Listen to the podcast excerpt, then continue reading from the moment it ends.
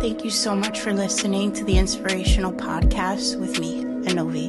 And above all, don't forget, keep doing what you do so we can do what we do. I'll see you at the top. You got this. You are listening to the Ennspirational podcast with me, Anovi, where we discuss motherhood, addiction, ending the stigma, and just everyday shit. I hope you enjoy. I realized something about myself lately. I'm in an abusive relationship with myself. If you're following me on social media, I put up a post about this a few months back, kind of expanding on how I feel about how we treat ourselves as women, as mothers, as people, because I know that not only women do this certain of it. I think a lot of us are in abusive relationships with ourselves. A lot of people are listening to this and like, mm hmm. Isn't it crazy how we are so kind and loving to the world, but we are so hard on ourselves?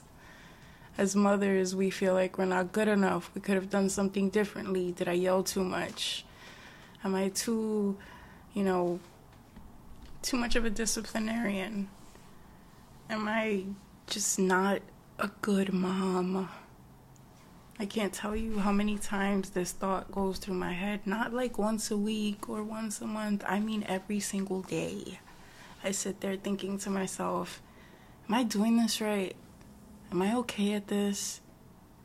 Am I a good mom? Am I a good person? It's a constant fight in my head. Constantly questioning everything I do as a mother, as a woman, and all the hats that I wear on a daily be- on a daily basis. It's insane how we are so loving and graceful to everybody, to everybody but ourselves you know, we are those people that, or we are the person, should I say, that people call when they're going through something. But then when we need someone, we want to do this by ourselves because we have to be strong and independent. Everyone leans on us, but we got to do it alone. Because if we talk about it, then we're complaining and we're doing nothing about it. Sometimes you just need to talk, and that's okay. But why is it that we're the listener for the people that just need to talk? And we tell them it's okay, but it's not okay for us. And we'll think this, right? So we'll tell ourselves in our own head, like, no, I'm not going to complain because if I complain, then I'm not putting action in. But then if somebody else says that, we're like, it's okay, you got to talk about it, it's fine. But we're not, we don't tell ourselves these things. We are so hard on ourselves, but we are so gentle with the world. You know, every time I make a mistake, I think to myself, are you an idiot? Like, you should have known better than that. For example, today I was making a protein shake and I put oat milk in my protein shake. And I went to go shake the oat milk and I forgot that the cap was not on it. And when I shook it, as you know, the, the oat milk flew everywhere. And all I kept thinking was, what a freaking idiot. Why didn't you check? You're a fucking moron. But if my son did that, I would tell him it was okay. It's just oat milk. It's not a big deal. We can clean it up. But my internal dialogue is, you're an idiot. And I know I'm not the only person who does this. I'm certain of it. We encourage others when they make mistakes. We hold them through it. We hold their hand through it. We go on the journey with them. But we expect ourselves to do it by ourselves. We call ourselves names. We put ourselves down. How did we get here? How did we get to this place where, you know, Self love is something that is put out there, it is preached, and we are constantly the biggest spokesperson for self love. But deep down inside, in that place where nobody hears and nobody is looking, we hate ourselves. We are our biggest and worst enemy. How did we get here? I look at my son and how he deals with life. He deals with it with this blind faith. He just does it. He just believes in himself. You know, don't get me wrong. Ever since he started going to school, I see moments where he's like, I'm stupid. And I'm like, oh, we don't talk to ourselves like that here. But am I leading by example? Am I the person that I want my son to model himself as? Because when he's not looking and when he doesn't hear, I too tell myself that I'm stupid for the smallest thing. I'm in an abusive relationship with myself, but yet I expect the world to treat me with respect and love. Why is that? How can I expect the outside world to love me when I don't love myself? Now, don't get me wrong. I've come a long way with my self love journey. You know, when you are somebody who's battled addiction, that is the greatest source of self hate. Because you are so reliant on something so outside of yourself for your daily happiness, your health. Every single part of you relies on something outside of yourself to be happy. Talk about self hate. And every day, I recommit myself to sobriety. You know, my sponsor once told me that addiction and sobriety is like taking a shower. The shower that I take today will not be good for tomorrow. And sometimes I have to take a shower twice a day. Sometimes just one time. Sometimes more than that. But every day, I have to commit myself to staying clean every day I know that I have to take a shower. That's what addiction is, or sobriety. Every day I wake up and I have to recommit myself to staying sober. The day that I decided to get clean was the greatest act of self love that I've ever seen me do for me in my entire life. And I'll be very honest with you, I did not do it for myself. Not even in the slightest. My anniversary is February 23rd, 2015. By the grace of God, I will be seeing nine years come February 23rd, 2024. And while being in addiction, that wasn't just an abusive relationship with myself, that was a completely toxic and self hating, just everything negative of a relationship that could be negative. That is what I did to myself during addiction. But when I tell you that the people around me loved me till I couldn't hate myself anymore,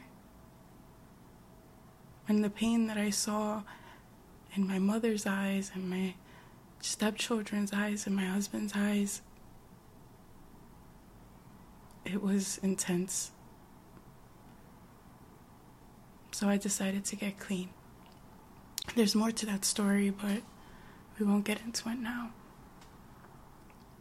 But in that moment, I knew that there was some sort of self love there, that I didn't want to suffer anymore. And I got clean. And every day I decided I needed to recommit myself to staying clean. And eight years later, I'm still doing that every day. Every day I wake up and I thank God that I have seen sobriety and that I haven't relapsed. Because when you're living a sober life, sometimes relapse is a part of that. And by the grace of God, I haven't gotten there. And I pray I never do. But the point that I'm making is as women and as mothers and as just women and people, we really self sabotage ourselves. Why are we built this way? How did we get here? How did we get to this place where